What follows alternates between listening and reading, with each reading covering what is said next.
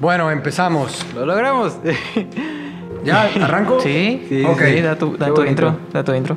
El tema de hoy tiene que ver con una revolución mental que ocurrió en el siglo XVII, cuando después de muchos siglos de que el pensamiento occidental estuvo atado a la fe religiosa y cualquier pensamiento y todo lo que no entendía el ser humano se explicaba a través de la fe, eh, aparece un individuo que es René Descartes, que es el primero en desafiar esta postura y, y trae la propuesta de, del racionalismo a través del pienso, luego existo.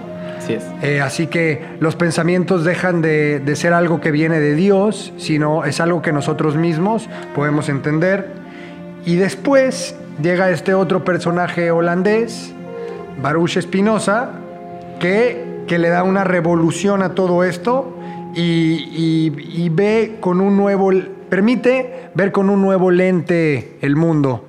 Eh, casualmente él era una persona que se dedicaba a, a limpiar lentes y, y- y- y limpiar telescopios. Qué buena analogía. Y, de sí, él a través de, de su oficio le, le da un pensamiento distinto al, al mundo. eh, y bueno, es excomulgado por ateo. eh, y, pero él también, su pensamiento también logra que se desarrollen otros pensamientos políticos como la democracia. Así que quisiera de- dejar un último pensamiento para, para arrancar y es, y es eso, ¿no? Que él, que él toda su vida eh, buscó la libertad. Todo el tiempo fue, su pensamiento buscaba liberar, liberar, liberar. Y a través de darle esta nueva herramienta, que era la razón, él lo dividió en tres, razón, imaginación y intuición, eh, le da herramientas a las personas que detonaron en toda una serie de pensadores que vinieron después, pero el, el principal motivo es la libertad del pensamiento y la libertad de entender para, para crecer. Bueno, este viene siendo como el episodio 1, el anterior fue como el 0. Y con este pensador estamos ya tomando esta temática de hablar de filósofos y pues que a través de estos filósofos, a través de su pensamiento, podamos cuestionar lo que hacemos actualmente, pensamientos que se vienen trayendo desde hace tantos años. Y es muy curioso que alguien como este Spinoza lo hayan eh, pues expulsado, podría decirse, de la comunidad eh, por eh, acusarlo de ateo. En ese entonces pues fue un poco más drástico, pero nos damos cuenta que el pensamiento del siglo XVII sigue vigente. El pensamiento de en ese momento los judíos que actualmente viene y estén siendo muy bien representados por la Iglesia Católica y bueno, en general digo la Iglesia Católica porque es la que, la que yo profeso y es este, pues, la experiencia que yo tengo, pero estoy seguro que sucede con muchas otras religiones, sin atacar a ninguna. Este, entonces, nos damos cuenta cómo este pensamiento, y, y- y se- siempre que, que, este tipo de cosas, ¿cómo es posible que eh, cosas sigan, cosas como esas, cosas como esos pensamientos tan antiguos, no se cuestionen, sigan siendo tan vivos? Y ahorita vamos a platicar un poquito de lo que tú me contaste hace rato desde empezar a grabar, sobre cómo eh, una religión como la católica está, es- está formada a, a base de la... ¿cómo llamarlo? La estructura o el- el sistema eh, monárquico que se viene. Entonces, en este caso, Spinoza, eh, yo lo entendí como es el, el güey que viene a quitarle la parte romántica a la religión. Sí. Eh, un- una cosa ya tocando el tema de, de la religión que creo que es fundamental. Sí. Porque, bueno, eh, como comentaba Edgar, cuando la religión católica se desarrolla, el sistema político que se utilizaba era el, era el monárquico. Sí. Entonces, la Iglesia Católica, su configuración replica este sistema. Lo podemos ver desde la configuración de las iglesias, como, eh, como antes el rey se sentaba hasta atrás en su trono, de, con, con una pared en la espalda. Ahora es exactamente igual, porque esta religión nace en un sistema, como el sistema político era monárquico, la religión que se desarrolló de igual manera fue, fue monárquica. Y vemos como, por ejemplo, la Iglesia Católica al llegar a, en este caso, Yucatán, a que bueno, llegó a través de Yucatán y posteriormente llegó a todo México, eh, como igual nuevamente viene con este mismo este, sistema, con esa misma estructura de, de, este, de monarquía que al final fue imponer Entonces, pues viene trayendo. Y ahorita vamos a ir hablando, ¿no? Como cuestionando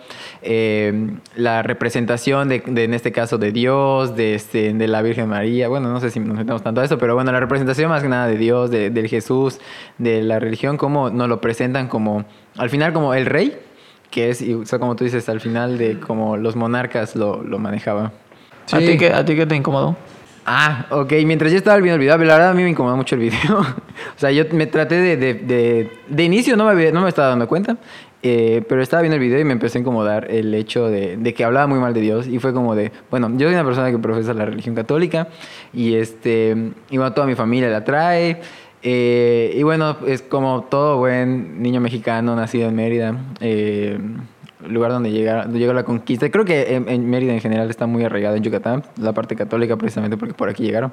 Este, entonces empiezo a ver el video y de entrada siento, me empiezo a prejuiciar. O sea, me, me empiezo a dar cuenta cómo todas las cosas que me han enseñado, que yo nunca cuestioné si estaban bien o estaban mal, de repente como que empiezan a salir, ¿no? Como que empiezo a decir, ¿por qué está hablando mal de Dios? O sea, como ateo o cosas así dentro de mi cabeza, como, ¿qué pedo? ¿Por qué empieza a decir estas cosas?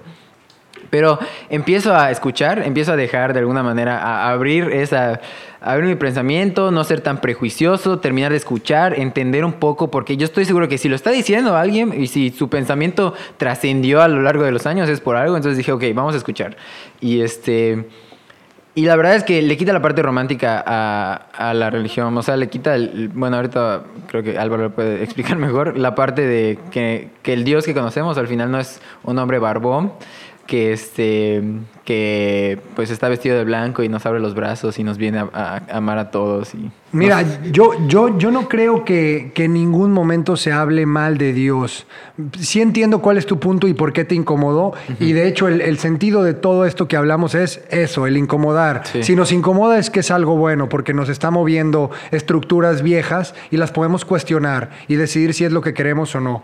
En el punto de Dios, yo creo que simplemente es alguien que se atreve a, salirse de la estructura, a salirse del pensamiento que le habían puesto y, a decir, bueno, esto quizás no, no, es así, pero, pero creo que fue un proceso racional con una, pues, pues muy, muy bien hecho.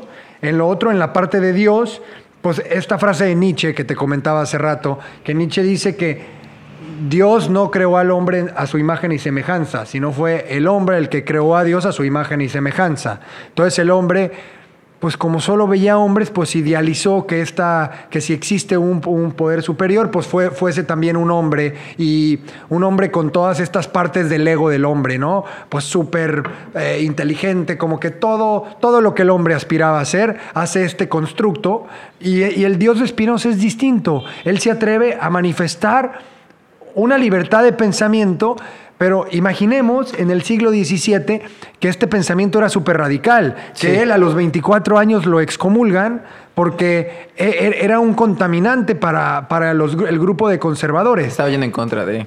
Pero su pensamiento hizo tanto eco que él logró que tantas mentes llegaran como si fuese un virus empezaron a pensar, se atrevieron a imaginar que las cosas fueran diferentes a lo que les habían dicho toda su vida. Y a veces esa es la realidad, no, esa es la verdad. Lo que el grupo de personas decida que es la verdad. Y él dice, pues no, y creo que ese es el arte de la filosofía. Decir, bueno, esto me dijeron que es la verdad, pero quizás no es la verdad para mí. O quizás yo a través de mi experiencia y, todas estas antenitas que tenemos, que él, les digo, decía que era imaginación, razón e intuición, a través de estas herramientas conozco al mundo. Y él a través de sus tres herramientas esta explicación eh, no, no, no le llenaba. Sí, bueno, precisamente porque el, en este momento, y creo que hasta la fecha, muchas personas se rigen a base de la imaginación eh, y a base de la intuición. Y él decía que la única manera, bueno, precisamente por eso continúa la corriente racionalista que eh, funda René Descartes. Entonces, este, dice, bueno, la única manera de llegar a una verdad a una verdad universal, una verdad absoluta, es, este, es a través de la razón y es utilizando el método matemático, que el método matemático pues es universal y es este, pues al final infalible. Y no tanto a través de la imaginación, que a veces es un poquito lo que nos pasa. Eh, de hecho, aquí es cuando entro en conflicto, como digo, no sé hasta qué momento dejar que la imaginación sea válida, porque también está, es, bonito, la verdad, es como que la parte romántica nuevamente del ser humano, el imaginar y el, la intuición de como, es que yo lo siento, como el sexto sentido que dicen que a veces tienen las mujeres, por ejemplo, ¿no? Este, la verdad es que muchas veces nos dejamos regir por esas partes y René, eh, bueno, René, perdón, este, Spinoza dice, no, solamente existe la razón y es a través de esa parte que empieza a cuestionar, de hecho, dice, este, los filósofos, así como que chafitas, empiezan por las cosas básicas. René Descartes empezó por el yo, pero este, en Spinoza, que, que, este, que era muy bueno, empezó por Dios, ¿no? Que como que empezó por lo máximo. Y de ahí empieza a cuestionar a Dios, pero a través de la razón. Dice, no es a través de la intuición, que la verdad es que la fe es un poquito la imaginación y un poco de intuición. No sé en cuál entre más. Eh, dice, la fe es un poco el pues no lo, o sea, tú no lo, pero tú crees, ¿no? Así como no te lo cuestiones, tú crees, crees, o sea, tú tienes que creer en, eso, ¿no? Tú tienes que creer que así fue, no, no te lo preguntes, ¿no? Este, entonces yo creo que esa parte está mal, bueno, yo, yo opino, ¿no? Yo, Edgar, creo que esa parte está mal. Incluso mismo, dentro de la misma religión, yo creo que nunca está mal. De hecho, en su momento, otras personas dentro de la misma religión católica, eh, he escuchado que dicen cuestionar es bueno. Porque cuando, de hecho, a Dios le gusta que lo cuestiones, porque Él te hace, te permite, cuando ese cuestionamiento te permite llegar a, a, buscar, te lleva a buscar, es bueno. Yo lo veo como una contraparte. Él, había una parte en la que decía que, o sea, como que él se ponía, o en la ilustración del video, que él está viendo el sol y dice que cree que puede alcanzar el sol. Entonces, habla de que esta parte es eh, en nuestro cuerpo, en, en, nuestra mente, es la imaginación, que no es incorrecto, no es incorrecto ver el sol y creer que está cerca. Lo que es incorrecto es decir que lo puedes alcanzar, porque es prácticamente imposible por solo verlo. Y la ciencia, la ciencia es la que te dice a cuánta distancia está el sol. Es la que te dice que por la gravedad tú no puedes llegar al sol y es ahí donde llega la razón. La parte de la imaginación es donde, como dijo Edgar, yo ubicaría el, la religión. Porque las cosas que profesamos, a lo que rezamos, que serían en el catolicismo, son cosas que nos imaginamos. Por más que haya una escritura, son cosas que están aquí. Sí. Son cosas que, que pensamos que son. Cuando, cuando queremos desearle a alguien algo bueno, es porque está en nuestra imaginación esa persona. Y de hecho, alguna vez leí que conforme la ciencia avanza, eh, no me acuerdo quién, quién, quién dice eso, conforme la ciencia avanza, se van quitando razones para creer que la religión es necesaria para entender cómo nuestro mundo funciona. Pues de hecho, ese es el punto del racionalismo, que ya no era fundamental tener una religión para entender eh, pues las cosas. Los filósofos antes del racionalismo, al no tener estas herramientas, de poder pensar desde la razón, porque era hasta ilegal, o sea, tú no lo podías hacer, la iglesia te perseguía si tú lo hacías, pero hay otros filósofos que pudieron haber alcanzado otros niveles de filosofía, pero se tenían que encasillar en toda esta serie de, mitología católica, que, yo creo que fue, tuvo sus utilidades para, para la institución de una sociedad ordenada, pero bueno, ya cada vez eh, eh, ya no es necesaria. Sin embargo, puede ser un camino que te lleve a, una espiritualidad. Y hay mucha gente que, que puede tomar ese camino y es un camino pero ya es distinto porque ya no es un camino impuesto, ya no es como ah, que El, camino dueño de tu mente. Antes el catolicismo era dueño de tu mente y era dueño de tus pensamientos. Y a Galileo Galilei, eh, por hacer ciencia, pues lo, querían matar y a, Copérnico lo querían matar y, y, bueno, er, eran muy revolucionarios y la iglesia quería ser el dueño de la verdad. Lo interesante de estos pensamientos es que matan matan ese... Rompen. Eh, rompen con eso y abren una grieta en las mentes de las personas que, fíjense, de hablar de esto esto detona en, procesos como pensar en la democracia. El, romper este cascarón tan duro entró luz y como un rayo de luz de racional permitió que pues como sociedad hubiera un crecimiento. Esta es la importancia de la filosofía, no es solo decir me cuestiono esto, a través de cuestionar esto le permite nuevos espectros y nuevas dimensiones a la mente humana y creo que eso es fundamental. Spinoza eh, eh, habla, o sea, tiene parte fundamental en la democracia, ¿no? Sí, sí, sí. Ah, su, bueno, su- ahorita- su- su pensamiento detona un poco en el base. ateísmo y en la democracia. Estas dos ramas que fueron fundamentales para la diversidad del mundo, para, para, para, que, para que existieran muchas culturas, y vi- viene a través de su pensamiento. Ahorita me gustaría hablar un poquito más de la democracia, pero antes como para, bueno, no sé si cerrar la parte de la religión. Siento que yo creo que es siempre son malos los opuestos y yo creo que se llegan a presentar estos dos. Yo tuve familiares que de verdad odian la religión y yo creo que también eso está mal. Eh, como decir, pues que yo al final es un odio y hasta cierto punto se entiende porque es un resentimiento de tantos años que les impusieron querer creer en algo cuando realmente, o sea, si tú no quieres creer, pues aunque te lo metan a madrazos no va, no va a funcionar. Entonces me pasaba con familiares ya adultos que de verdad, o sea, despreciaban y hablaban muy mal de la religión, pero también yo siento que está mal el simplemente el, el- el- el dejarse el dejar el creerse todo. O sea de verdad ser así un, un, un borrego no o sea no cuestionar nada. Eso también creo que está mal y simplemente porque eso es un placebo que en su momento lo platicamos. Es un placebo el, el, el, el, bueno el creer que todo va a estar mejor cuando muera o el que el Dios se va a encargar de mis problemas. También eso está mal porque también dice no como Oye, ¿por qué está mal odiar? Por bueno el odio es malo No, yo creo- yo, yo, yo quisiera, yo no creo, Edgar, que sea malo. Yo creo ¿No? que no, es simplemente una expresión de algo. yo pien- yo pienso en las motivaciones de, este, de este pensador. pero eso odio bueno lo que yo he visto en esas personas es que ese odio llegó a Pero, a- pero piensa en él. a separar. Piensa en este fi- filósofo. Sus papás lo desheredaron, güey. sí ¿Tú crees que eso no generó odio? claro ¿Crees que eso no Sí, yo generó yo entiendo motivación que Ya, para hacer una Y- contraparte? Y, no, y no fue malo, fue, fue el- la potencialidad de lo que él logró. Eso lo movió a, a ir a Bueno. esos rincones que, que, que a final de cuentas tú llamas otra vez. Se ilumina algo que no estaba iluminado porque hubo una minoría. Hubo un güey que dijo, yo no quiero creer en Dios. Y, y pasa que sus papás le dicen, no, pues ya no te pago la comida, güey. ¿Eso a dónde lo llevó? ¿A- ¿Eso a dónde lo arrinconó? Sí. Me imagino que no tuvo dinero, que no comió, que la gente no lo aceptaba Sí, lo socialmente. Él estuvo en un punto en, en el que pudo haber generado odio, pudo haberse encabronado con todos, con él mismo. sí y es ¿Quién sabe hasta dónde, que quién sabe hasta dónde llegó ese No, pensamiento? Y, y creo que lo que tú dices es algo muy importante de él, porque es ver cada energía del ser humano no como buena ni mala, sino como potencialidad. Yo puedo utilizar el odio para crear algo bueno, o algo, no bueno, para, por quitar los juicios de valor, sino algo útil para la sociedad, algo práctico para la sociedad. Y quiero hablar de otra cosa que, que Spinoza habló, que él habló del deseo. Tradicionalmente la Iglesia Católica ha visto el deseo como algo malo. El deseo ha sido algo que... La que- avaricia, sí, que, que no es bueno para, para el ser explica humano. un poquito mejor eso de deseo siento que está o sea, no, No- entiendo muy bien nunca ha sido, pues desde los mandamientos, el deseo... pero te refieres a un deseo sexual o a un deseo Cualquier como deseo. ilusión o Cualquier Pues deseo. está la avaricia y está la gula.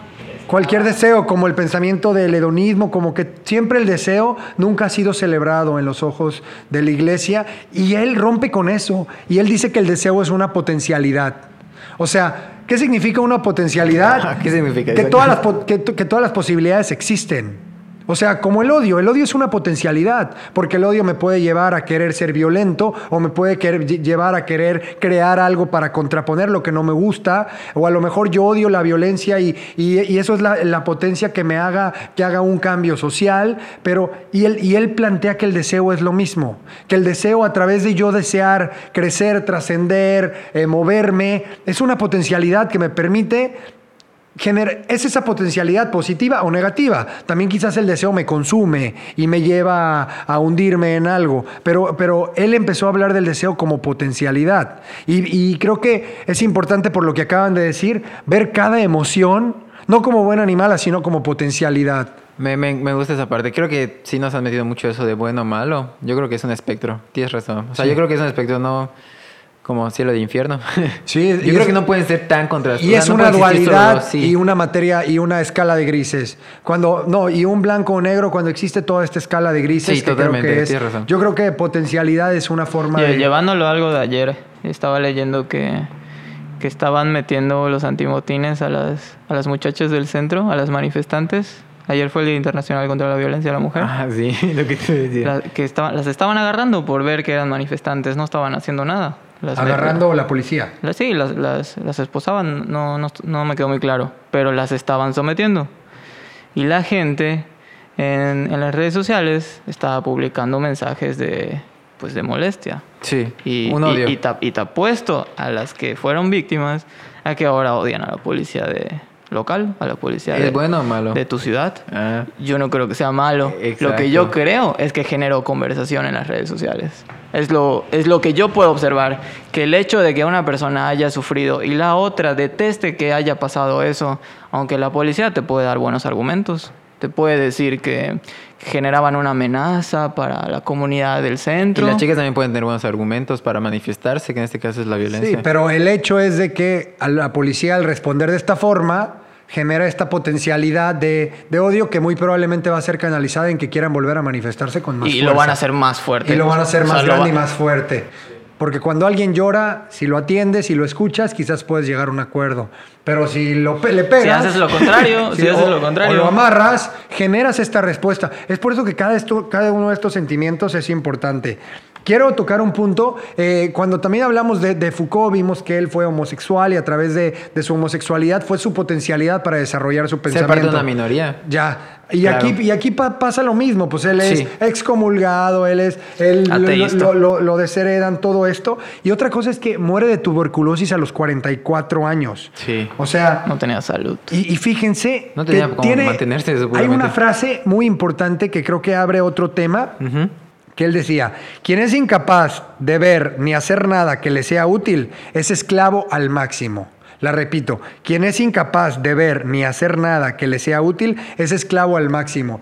Yo lo proyecté en mí cuando yo soy incapaz de atender las necesidades que yo sé que tengo, las necesidades físicas, espirituales, en todos los ámbitos. Cuando no estoy satisfaciendo mis necesidades a través de buenos hábitos, bueno, me doy cuenta que soy esclavo de mis necesidades y que si no mi cuerpo me falla, que mi cuerpo me frena, que mi cuerpo me detiene, que en verdad... Sí, somos esclavos de nuestras necesidades. Por eso él también decía que cuando entiendes bien el universo, eres libre totalmente. Aprender a liberar. Entiendes cómo funciona, entonces entiendes estas necesidades que tienes porque yo soy yo no soy libre de dejar de comer, ni de respirar, ni de ni de yo de hacer ejercicio, ni de yo de tener buenos hábitos porque mi cuerpo lo resiente. Y él dice que eres esclavo máximo cuando no conoces tus necesidades. O sea, aquel que no es capaz de sobreponerse con la voluntad de sus propias cosas que necesita hacer, se vuelve el esclavo máximo. Y qué irónico, ¿no? Cómo, cómo todos de alguna manera jugamos este juego de ser esclavos porque este proceso de madurez y de entender tu cuerpo y qué necesitas, eh, pues bueno, puede ser complicado. Y yo creo que ah, ju- justo vivimos en una etapa, bueno, la sociedad vive en una etapa eh, en la que la gente se está dando cuenta de estas necesidades que tenemos y se están rompiendo muchas de estas, de alguna manera, cadenas que- que ya se traen. Porque nos, yo siento que nos censuramos muchísimo, nos, nos, obligamos, nos obligaron a estar censurados, nos obligaron eh, a, de alguna manera, no atender esas necesidades que uno llega a sentir y no cuestionarlas. Eh, entonces, yo creo que por mucho tiempo se vivió, se vivió esa opresión y yo la puedo ver muchísimo en mis abuelos, yo la puedo ver mucho en la gente adulta, todavía en mis padres, todavía en mí. Yo, puedo, yo, yo me doy cuenta de que cuando, por ejemplo, al simple hecho de... Actualmente, por ejemplo, regresando al tema de las manifestantes, ellas sintieron esa necesidad, de alguna manera sienten, porque es un hecho, la verdad no es que es, no es una suposición, es un hecho que hay mucha violencia contra la mujer actualmente en México, entonces ellas sienten esa necesidad y actuaron, cosa que en otro momento, que pudo haber sido? Un, ay, no, no voy a hacer eso, porque qué va, o sea, por ejemplo, suponiendo mujeres, eh, lo que pudieran haber sido de la generación de nuestra madre, nuestros abuelos, y este, por ejemplo, yo en mi caso, eh, con una libertad de expresión, yo por mucho tiempo fui una persona muy introvertida. Ahora creo que ya no. Pero por mucho tiempo fui una, una, una persona muy introvertida porque por mucho tiempo me decían, cállate, o no hables, o "Shh, calladito. A mí me pasó mucho. Entonces, este, de alguna manera no, no conocía mis necesidades y este, no permitía que se expresaran. Y creo que fue un poquito el, el- el- la introspección, como el escuchar, el conocer, lo que me fue llevando y lo que creo que puede ayudar a, ir. Porque al final creo que el conocimiento, yo creo que estamos aquí, eh, en su momento, igual en el libro que, está- que me prestaste de este Pablo Freire, habla mucho de este, estamos aquí para hacer nuestra propia historia, para autobiografizarnos, está súper cabrón esa palabra, no sé si la dije bien, para autodocumentarnos, estamos aquí para conocernos en pocas palabras, ¿no? Entonces yo creo que si en este momento no nos conocemos al 100, yo creo que habla un poquito de esto también, este, este de Spinoza, de, de cuestionar, de, de, de criticar. ¿Qué, qué qué piensas de la, de la meditación en este tema? Yo, yo creo que la meditación es exactamente sobre lo que acabo de hablar. Es este punto de, de- del dejar de ser esclavo. La meditación es un proceso en el que va absolutamente en contra de los estímulos con los que yo vivo o con los que crecí. Que los hábitos de, en- con los que yo crecí y fui creciendo y que actualmente hay en el entorno en el que me muevo es, te despiertas y lo primero que haces es ver tu celular. Ay, cómo me O sea, caga eso, me siento mal cuando lo hago. lo Obviamente. Primero, un estímulo. Entonces, tú estás saliendo de un sueño, despertando, y primer estímulo, y segundo estímulo. Entonces, yo siempre veo que, que este sobreestimulamiento, luego la computadora, me voy de una pantalla a otra pantalla, y luego todo el tiempo estímulos, todo el tiempo, hasta como con estímulos, eventualmente me doy cuenta que no estoy haciendo nada y lo estoy haciendo todo, y pierdo mi capacidad de ser creativo. Yo así lo veo. ¿Qué pasa con la meditación? Es entrar a esta contraparte de decir, bueno, mi mente, que todo el tiempo está comiendo estímulos, necesita ahora dejar de comer, porque para comer tienes que dejar de comer un rato. Entonces, es este proceso en Sí. el que te obligas a sentirte, a sentirte, estar en el presente, estar en Sí. el presente. Y ese estar en el presente es como volver a escuchar, a callarte, a quedar en silencio. Y obviamente este hábito, yo, por ejemplo, en, en mí, en mi persona, si yo desarrollara esto, yo a veces, yo me identifiqué con esta frase porque yo a veces me siento así.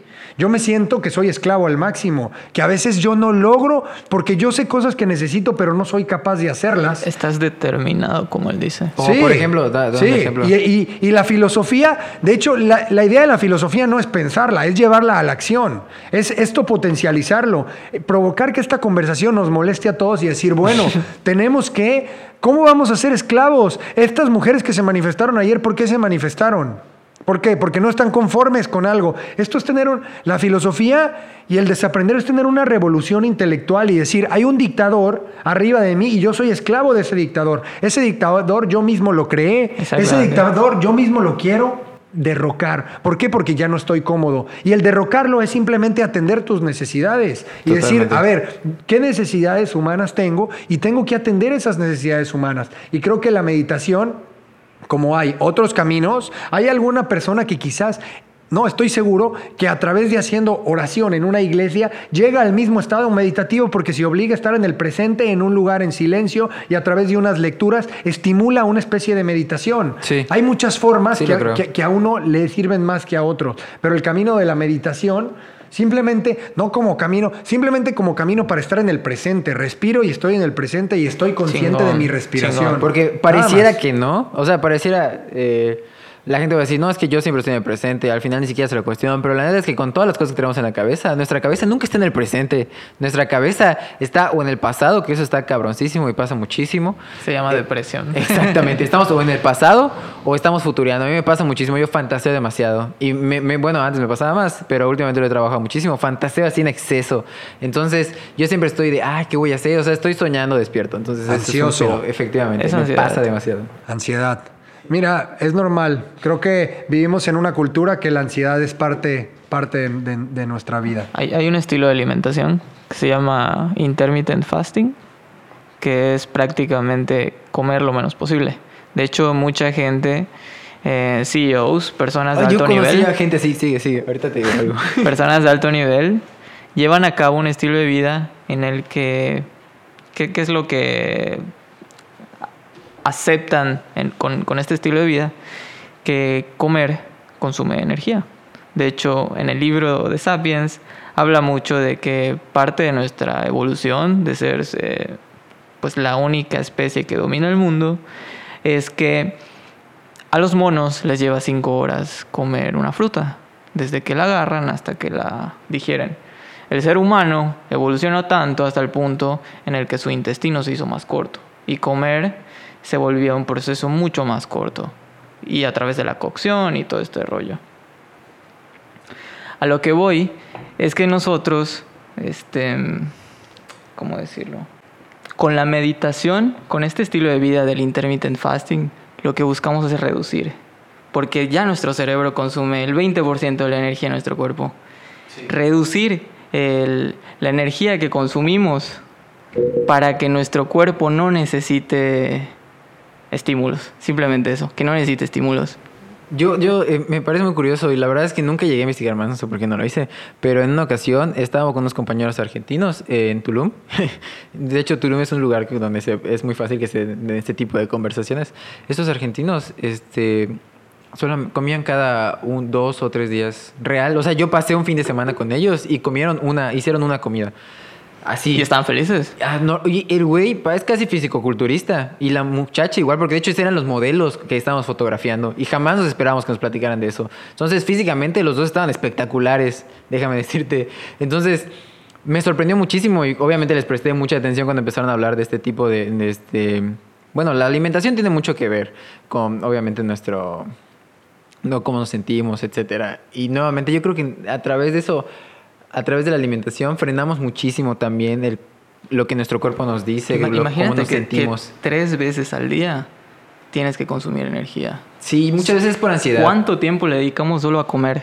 ¿Cuánta Demasiado. energía consume Sí, eso? Pero, pero bueno, te- te- te- te- tenemos que poner todo en, en una balanza y saber que hay muchas necesidades humanas. Y una necesidad humana es la participación, la identidad, eh, otras que no tienen que ver solo con cosas fisiológicas. También casi todos los grupos de trabajo a través de los alimentos comparten y a través del compartir y como estar en el cuerpo porque estás comiendo, estás sintiendo caliente, estás sintiendo frío, es como que también Sí. te trae al presente y te permite otras cosas. Entonces también Sobre todo en México. todo, todo aquí es como llegar a, a puntos medios, ¿no? Si, si, si, por ejemplo, estás comiendo solo y enfrente de la tele y estás comiendo y comiendo algo muy grasoso, pues quizás es algo que te está quitando mucha energía y pudieras estar, eh, también entender que el acto social también tiene algo que nos nutre de muchas cosas y que es otra necesidad porque a lo mejor alguien puede ser una persona que medita todo el día, que no come nada, pero que está solo. Sí, la necesidad de pertenecer también y es que- y que- importante. y que a través de, de estar solo,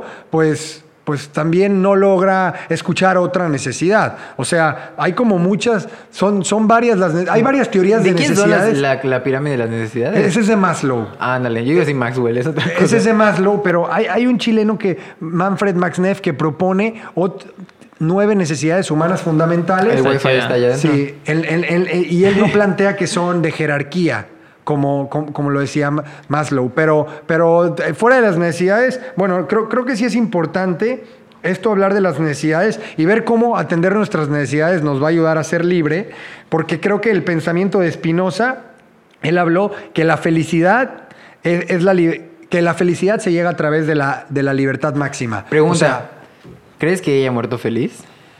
Yo creo que... O sea, un filósofo que crees que de verdad haya profesado su... O sea, que de verdad la haya vivido. Uy. Mira, estuvo enfermo, muy estuvo enfermo como 20 años. Neta, no. O sea, estuvo enfermo gran parte de su vida Ajá, sí que murió de tuberculosis, pero no tanto. y, y luchando por su libertad. Por eso él es, es es lo mismo que creo que es el punto que hemos tocado, que es la potencialidad. Cómo tu entorno y lo que tú vives te va a llevar a desarrollar el pensamiento que vas a desarrollar.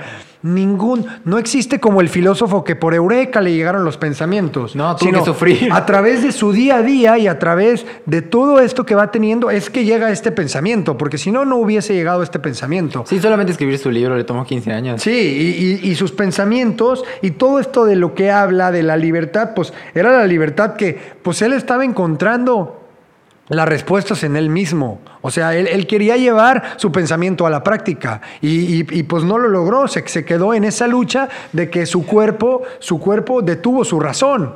Por más razón, sí, la razón lo puede con todo, no. Si tú no entiendes tus necesidades, la, la razón no va a hacer nada por ti. Qué curioso, ¿no? Que. Bueno, es que, o sea, honestamente, creo que es muy utópico creer que vamos a lograr cumplir con todo a la perfección. O bueno, sí se puede, no lo sé. O sea, a mí me encanta. Yo, yo la verdad vivo con la idea de constantemente tratar de aprender, hacer cosas que me Pe- que, que me pero ¿qué es que todo? cumplir con como todas todo? las necesidades. Y yo creo que es, es bueno, al menos a mí en este punto de mi vida se me hace complicadísimo cumplir con esa necesidad de estar con mis amigos, cumplir con esa necesidad de, de- de hacer dinero, cumplir con esa necesidad de sentirme feliz, cumplir con la necesidad de estar con mi novia, con mi abuela, cumplir con la necesidad del trabajo, cumplir con esa necesidad de eh, eh, nutrirme bien, de educarme todo el tiempo. O sea, lo hago en partes y poco a poco y como que a veces hago unas cosas más que otras, pero este, como que el hacer todo en este momento, y hay muchísimas cosas que todavía no hago, y digo, de verdad podré, y creo que ese, esa ilusión que traigo es lo que, pues, la verdad me, me, me mueve, no solamente eso, pero es en parte. Mira, e- es simplemente un proceso de disciplina y de buenos hábitos. Simplemente ha- hay tiempo para todo siempre y cuando seas ordenado y lo puedas aplicar. Todo en la vida, el, el- el ser constante es lo que te va a traer, el fijar un proyecto, medirlo y llevarlo a cabo es lo que te va a traer este... Pero, pero que creo que es lo más importante, creo que vuelve a ser la libertad, la libertad, la libertad. Y creo que otra parte que ha sido, eh, ahorita que hemos hablado tanto de la potencialidad, ver que eh, cualquier cosa, cualquier sentimiento o cualquier necesidad que no estamos satisfaciendo es, un, eh, es una potencialidad, es una energía que te puede llevar a a buscar algo. Y creo que cualquier carencia la podemos ver como potencialidad y esa potencialidad es lo que, lo que bueno, Spinoza de- decía que el deseo, si se va a la, tristeza, se puede convertir en odio, si se va a la felicidad, se puede convertir en amor. Como que la potencialidad siempre tiene, bueno, infinitos caminos, pero siempre va a tomar una ranura que va a detonar en algo. ¿Y crees que todo dependa solamente de nosotros? Porque hay muchas cosas que... eh, bueno, la felicidad sí depende de nosotros, no es como la actitud que nosotros tomemos ante la vida. Pero, por ejemplo, si yo viviera eh, en una comunidad extremadamente pobre y, o sea, dependiera solo de mí, ¿o qué puedo hacer?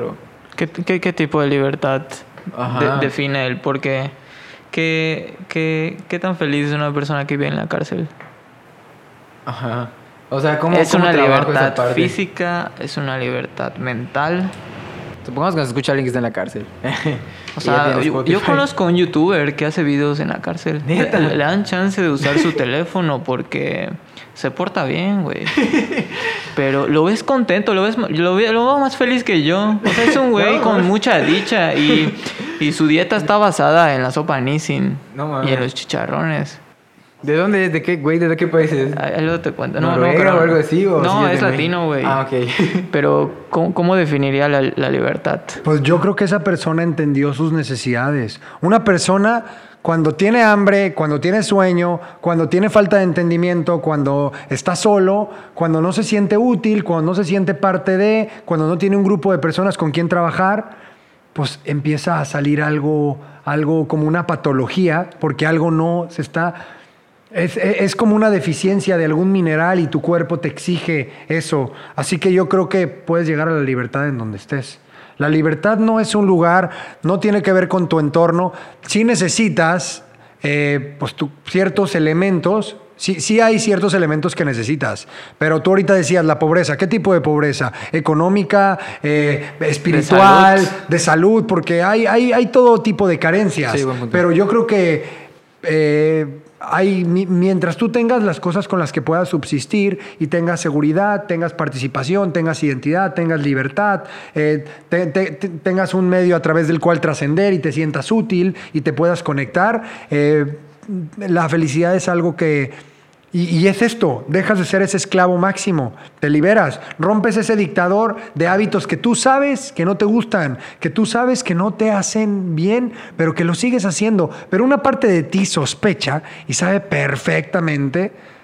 Mira, y hay algo que queda claro.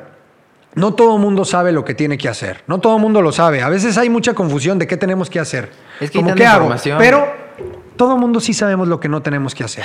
Nos queda absolutamente claro, lo sabemos. Y los dos me sonríen porque a los dos les resuena. Y si hubiera aquí 20 personas, todos me sonreirían porque todos hay una parte de su cabeza que les dice, sí, eso no lo debería de hacer. Pero lo hago porque me gusta. Porque ese deseo, en vez de potencializarlo en algo que me haga crecer, ah, me tiendo al reposo. Es Y un me momento hablaremos de las El, el- el vicio que yo reconocería más conmigo de, de la imaginación es la masturbación. Sí.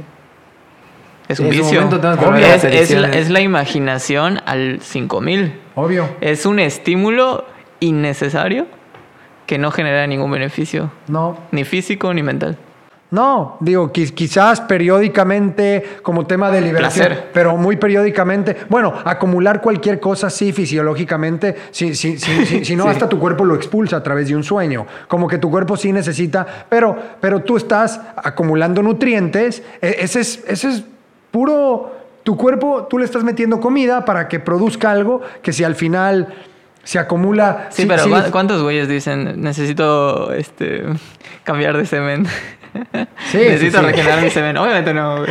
No, no, no. no ¿Cuáles son los motivos? El, el motivo es este. No, es la ansiedad. El, el placer inmediato. Placer inmediato y la ansiedad. Y te quita energía, pues energéticamente es algo, tiene un costo energético. Te vuelve lazy, así como que. Yo, "Ugh", yo como cuando estaba chico me quedaba en mi casa muchas horas y estaba muy ansioso, no me podía concentrar en nada. Ese es el Que- ocio. Quería jugar Nintendo, pero quizás el ocio es algo bueno porque con el ocio creas. Yo, Claro. yo esta potencialidad del Depende ocio... de dónde lo lleves. Yo, esta potencialidad del ocio y esta mucha, mucha energía que tenía porque era muy hiperactivo, comía mucho azúcar, mi manera de sacarlo era me masturbaba y luego ya estaba todo cansado, bien tranquilo. O no podía dormir, me masturbaba y me llevaba al, al- al- al mismo lugar. Es un problema cuando la masturbación la llevas a algo emocional. O sea, cuando lo Sí. utilizas para algo como para sentirte feliz o, sentir, o liberar odio, cuando haces eso ya, hay O un para- problema. o para ¿sabes- pero cansarte. sabes- Pero ¿sabes por qué lo hacemos? Porque nos incomoda. ¿Qué nos nos incomoda el ruido de acá. Obvio. O sea, llega un momento, es como los domingos. Los domingos es en el día que más tristes nos ponemos. Porque el domingo es el día en el que no tenemos nada que hacer. Pero ¿cuál es el ruido de acá? ¿Qué significa el ruido de acá? Bueno, de igual hiciste. Mental. ya, pero, pero ¿a qué te Pipe refieres? cuando dijo el ruido de acá y se puso su dedo en su cabeza. Inseguridad. No eh, tengo que hacer esto. eh, tengo, tengo novia. eh, mis papás. eh, quisiera darle un abrazo a mi papá. Empiezan a llegar todos los problemas aquí. Ok. ¿Tú, ¿Tú no crees que eso es lo que hace rato les decía, que es lo que todos sabemos que no tenemos que hacer? Esos malos hábitos que todos sabemos que no tenemos que hacer, nuestra conciencia en el silencio se manifiesta y te dice, oye, ¿por qué no haces esto que tienes que hacer? Sí, para bloquear. Sí, O sea, entonces para- tú, como estás en el proceso de dolor, porque una parte de dentro de ti, esta glándula de la conciencia, que hay gente que yo veo como que no la tiene, pero la mayoría que sí la tenemos. La tenemos, todos Bueno, la tenemos. pero hay gente que tan sin escrúpulos que dice, oye, a ti sí no te la repartieron. Bueno, un sociópata, Pero bueno, pero- pero su- suponiendo que a todos la tenemos, eh, nos está diciendo. Deja de ser esclavo, sé libre, sé libre. Y es tan molesto. Es incómodo. Cuando- obviamente, cuando tú quieres estar, quieres estar así. Eso lleva a las adicciones. Una Sí. adicción puede ser el azúcar, drogas, alcohol, Sí, masturbación. Sí, o sea, pero cuando Es tú estás incómodo. comiendo azúcar, que alguien te diga, uh, eso no te hace bien a tu cuerpo, es bastante incómodo. Entonces Eso quieres apagar la tele y a través de un placer rápido, pues apagas la tele un rato y que ya nadie me esté diciendo. Pero eso es, es ese dictador. Imaginemos que hay un monito dentro de nosotros sentado en un trono con una corona, que nosotros lo proclamamos y ahora él El dueño. nos dirige. O imaginémoslo así más sci-fi, como, como, como en Men in Black, que, que abren un cuerpo y adentro había como un monito que era el que controlaba todo. Yo a veces así me imagino y digo, Y recuerden, yo, o sea, la otra vez se los platiqué, recuerden que nuestra conciencia no somos completa, o sea, sí es, somos nosotros, pero a la vez no. Recuerden que la conciencia también se va formando a partir de la imaginación. Entonces también tenemos que cuestionar, o sea, nuestra conciencia inventa partes para formar lo que en realidad supuestamente Lo somos. que, lo que yo creo que nos hace sentir incómodos los domingos es el inconsciente. Porque en- El subconsciente más bien. es lo mismo. o sea, empieza a hacer el corazón así. ti, ti, ti, ti, ti, O estás acostado y como que, ah, me duele la espalda. Empiezas a tener estímulos que no entiendes. Yo creo que es el no afrontar los problemas, ¿no? Como No, el o no, sea, no, no entiendes. No lees tu cuerpo, no sabes que tu cuerpo quiere estar descansando. O que quisieras, a, a mí me pasa mucho, quisieras abrazar a tus papás. Sí, Es o algo a tus tan abuelos, o a tu complicado, novia. tan profundo, que prefieres taparlo con, con algo. Sí, totalmente. Pues me voy al cine y como palomitas y tomo refresco. Y lo O sea, olvido, lo, lo tapas. me, salgo del presente. Lo tapas. Sin embargo, cuando mi novia me pregunta, ¿qué, qué, qué relación te gustaría tener con tu papá? Yo siempre le diría, me gustaría abrazarlo, o sea, todos los Eso es días. algo tan, o sea, algo como un abrazo y un beso a nuestros papás, a nuestros hermanos. y, y es, ¿qué, qué, qué es eso? Volviendo... Juntándolo es una necesidad, ¿no? Sí. Parece que el amor y esta conexión. Sí. Entonces es, es eso, somos esclavos y no podemos satisfacer nuestras necesidades y nos enferma y nos incomoda. Pero Imagínense qué loco que, como tú, Pipe, me gusta que lo tienes clarísimo qué es lo que necesitas, pero es literalmente como que ahí hay un vaso de agua en la mesa. Tú sabes que si te lo tomas vas a dejar de tener sed, pero hay algo que te impide hacerlo. Entonces dices, me- y mejor corres y comes mierda. Porque dices, mejor prefiero comer mierda porque la mierda ya sé cómo comerla. Y qué miedo probar Y un es- vaso de y agua. esa yo la conozco. Y la controlas. Ya ¿Y qué es eso? el ¿Qué- camino ¿Cómo se le llama qué pedo? Bueno, es que el proceso, para esto te tienes que exponer. Que exponer viene de tener una experiencia. Sentirse incómodo. Sí, sí, sí, sí. Hay que ponerse incómodo. es que- es eso. El, el- el experimentar cualquier cosa quiere decir exponerse. El exponerse es sentirse vulnerable. Vulnerable es estar en una situación que no conoces, no controlas, pero aún así te quitas el piso y lo experimentas. Totalmente. Y, y- y ahorita tú hablabas de la conciencia. La conciencia viene de la palabra conocer. Nosotros tenemos conciencia de lo que conocemos. No hay más. Lo que no conocemos, a veces el miedo es el que toma, es como un cuarto oscuro, o como el hombre de la caverna que se metía en un lugar oscuro porque veía el, el mundo como un lugar lleno de monstruos y como que no sabía dónde vivía. De hecho, mientras Entonces, más conoces, más miedo tienes. O, o de alguna manera, mientras más sabes, al- de alguna manera más tonto eres, por decir. Mientras más sabes, sientes que sabes menos. O sea, mientras más conoces, ese es el punto de la conciencia. Yo creo que las personas que no saben y o hasta cierto punto no son conscientes de muchas cosas, pues hacen las cosas y al final, pues no saben lo que están haciendo, no saben si lo están haciendo bien lo están haciendo mal. Pero cuando tú ya tienes la conciencia de que esto está, así- está mal hacerlo y lo haces, es como doble, no lo sé. O sea, no, no, no, no te ha sucedido. ¿No crees que sea así? Sí, o sea, obviamente es más fácil ignorar las cosas. Puedes vivir en un estado como que sí, todo es feliz, todo, pero no sabes qué es lo que está pasando. Yo creo lo contrario a lo que tú estás planteando. Yo creo ¿Se lo dices a Pipe o a mí?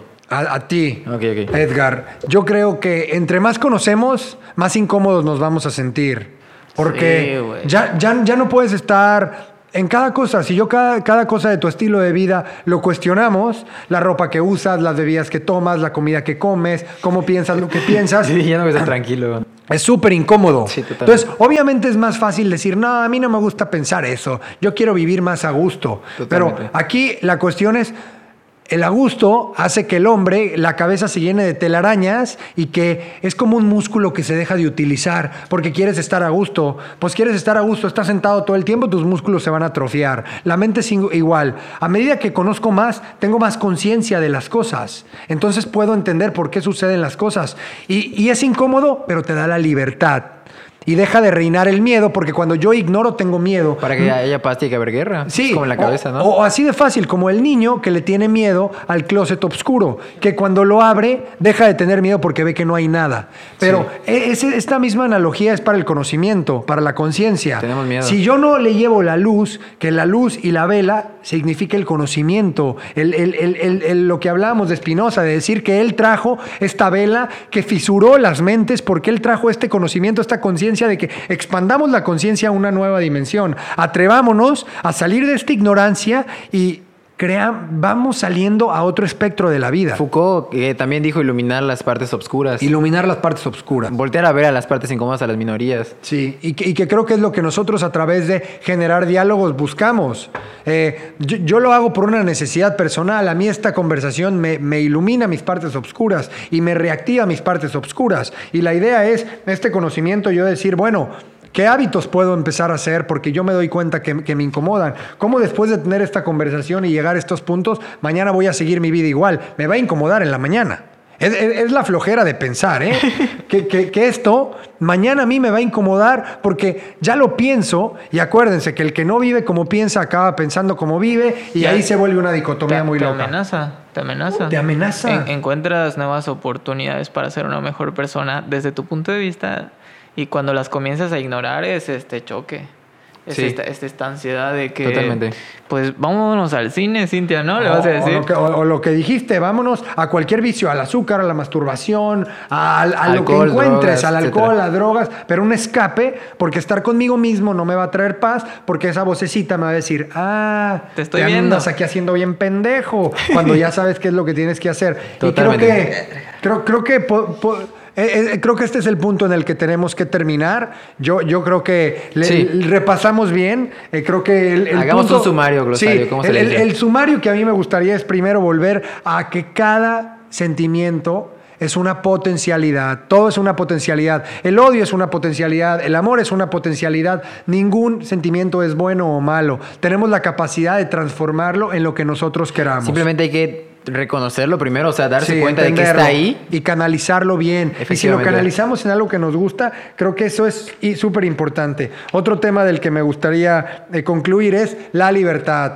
La libertad, somos esclavos de nosotros mismos. Cada uno tenemos un dictador que nosotros creamos. Un dictador monárquico, gordo, alimentándose eh, así de todo. No como algo, simplemente como algo así como que quiere más y quiere más y quiere más. Y tiene una boca pequeñita y quiere más y quiere más. Y, y no puede saciar nada y, y no puede saciar nada. Ahora tenemos que destronarlo y, y ver qué hacer esas cosas que sabemos que tenemos que hacer.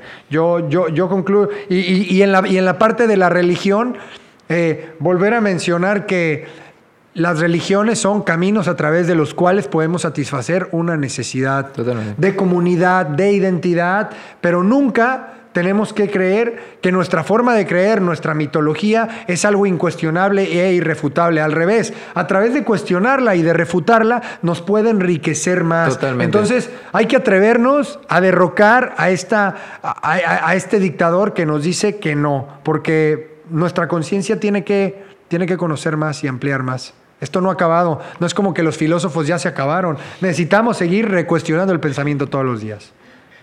Me gusta mucho, me gustan mucho las conclusiones. Y estoy seguro que cuando, bueno, vamos a seguir hablando de otros pensadores, filósofos, entonces estoy seguro que se van a volver a conectar, así como Foucault se conectó con, con este en Spinoza. Spinoza. Me parece buenísimo. Y en su momento, a ver si hablamos de Descartes o hablamos un poquito más del, del racionalismo. Me parece, bueno, creo que muchos de los filósofos actuales siguen con el racionalismo como vigente, este, como, como pensamiento vigente. Así que Va a estar interesante. A, a mí, Efectivamente. a mí me gustaría cerrar con un concepto que, bueno, no, ya lo hemos platicado anteriormente, que, pero ahora yo lo digo que es el círculo de desaprender. Que por nuestros vicios nosotros estamos en un punto de comodidad, pero cuando logramos enfrentar esos vicios en búsqueda de la libertad del pensamiento, en este proceso de sentirnos incómodos, aprendemos algo nuevo a cambiamos nuestra forma de pensar, nuestra forma de hacer, que seguramente va a volver a esa comodidad. Seguramente un día dices, no, pues hoy voy a salir a correr y mañana te da hueva y no sales a correr. Entonces yo creo que en el círculo de desaprender es todos los días aceptar quiénes somos y qué vicios forman parte de nosotros, porque solo así podemos realmente recorrer ese círculo para aprender cosas nuevas. Totalmente. Me encantaría que las personas que están escuchando esto empiecen a ser un poquito más Sí, conscientes. a y fijarse. recuerden, la idea siempre es llevar la filosofía a la práctica. Totalmente. Que, que no viva en la cabeza, sino que se vuelva parte de nuestras emociones, sentimientos y acciones. Pues, pues Cerramos. cer- cerramos. Chingón. Cerramos bien. Muy buen podcast.